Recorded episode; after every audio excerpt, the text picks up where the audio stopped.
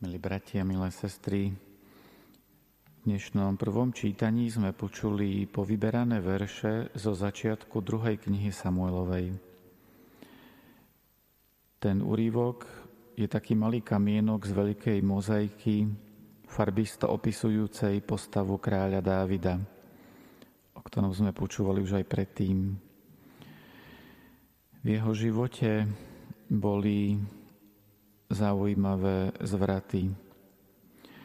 Narodil sa ako najmladší syn Betlehemčana Izaiho, bol pastierom, naučil sa ovládať prak a hrať na citaru.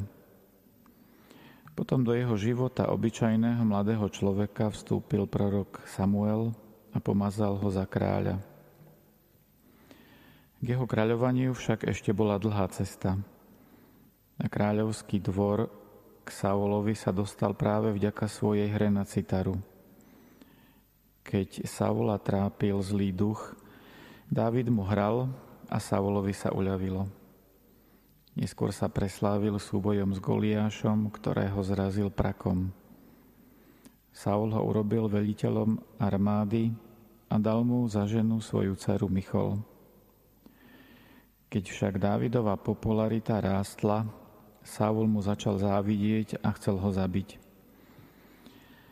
A predsa, keď Saul zomrel, a to je to, čo sme dnes počuli, Dávid nad ním žiali.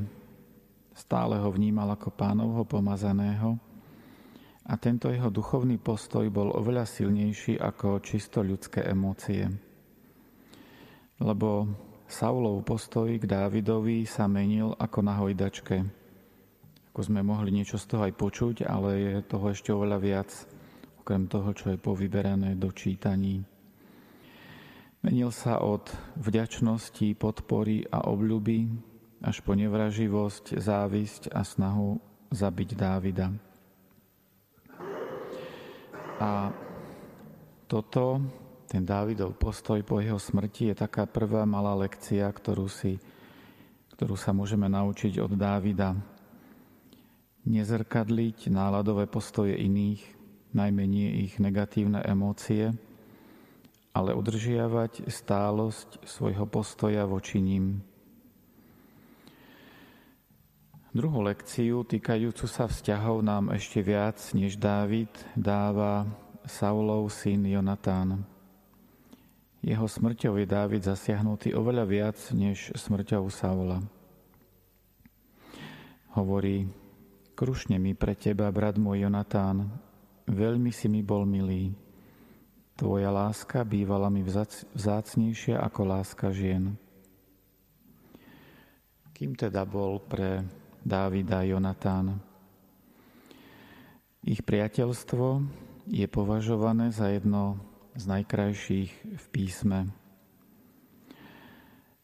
Boli medzi nimi obrovské rozdiely. O Dávidovi som už vravel a Jonatan bol akoby jeho opak, tie podmienky, v ktorých vyrastal. Bol totiž najstarším synom kráľa a teda nástupníkom trónu. Vyrastal v paláci a bol vycvičený na zdatného bojovníka, mal vlastné brnenie. Úspechy v boji dosiahol skôr než Dávid – a preto je obdivhodné, ako sa zachoval Jonatán, keď začala rásť Dávidová popularita. Väčšina mužov by asi cítila na mieste Jonatána ohrozenie svojho postavenia a závisť. Keď sa akému si neznámemu pastierovi darí a očaril aj kráľa. Jonatán však nielenže nezávidel, ale všetko to dobré, čo videl v Dávidovi, vnímal ako Božie dary, ktoré chcel podporiť. Písmo to uvádza takto. Jonatánova duša sa privinula k Dávidovej duši a Jonatán ho miloval ako seba samého. Neskôr Jonatán varoval Dávida, že kráľ ho chce zabiť. Hoci to spôsobilo, že jeho otec sa na ňo začal hnevať.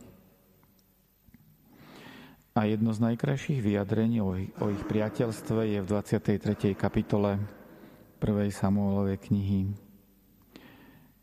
Dávid sa vtedy opäť skrýval pred Saulom a píše sa tam, že Jonatán sa vybral za ním do Horesy, aby mu pomohol nájsť silu v Bohu.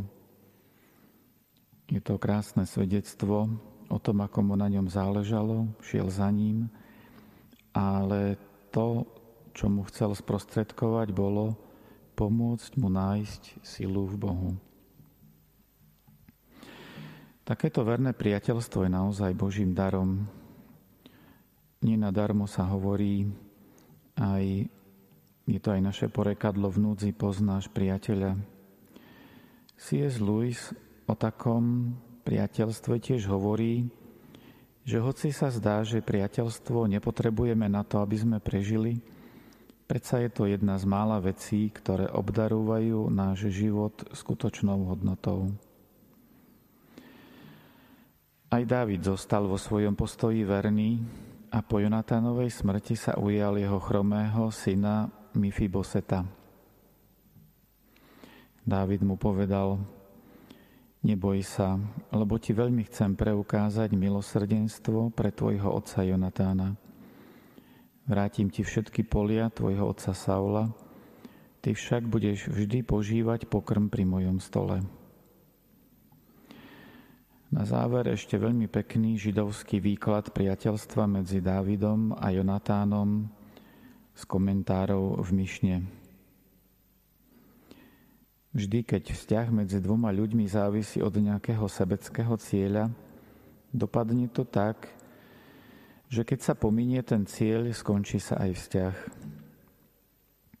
Ale ak vzťah nezávisí na žiadnom sebeckom cieli, nikdy sa nepominie. A priateľstvo Dávida a Jonatána je toho výborným príkladom. Nech teda nám Dávid a Jonatán vyprosujú takúto krásu, silu a nepominuteľnosť tých hlbokých vzťahov, ktorými Boh obdaril naše životy. A tiež nech nám v tomto čase modlitieb za jednotu pomáhajú prekonávať rozdelenie kresťanov.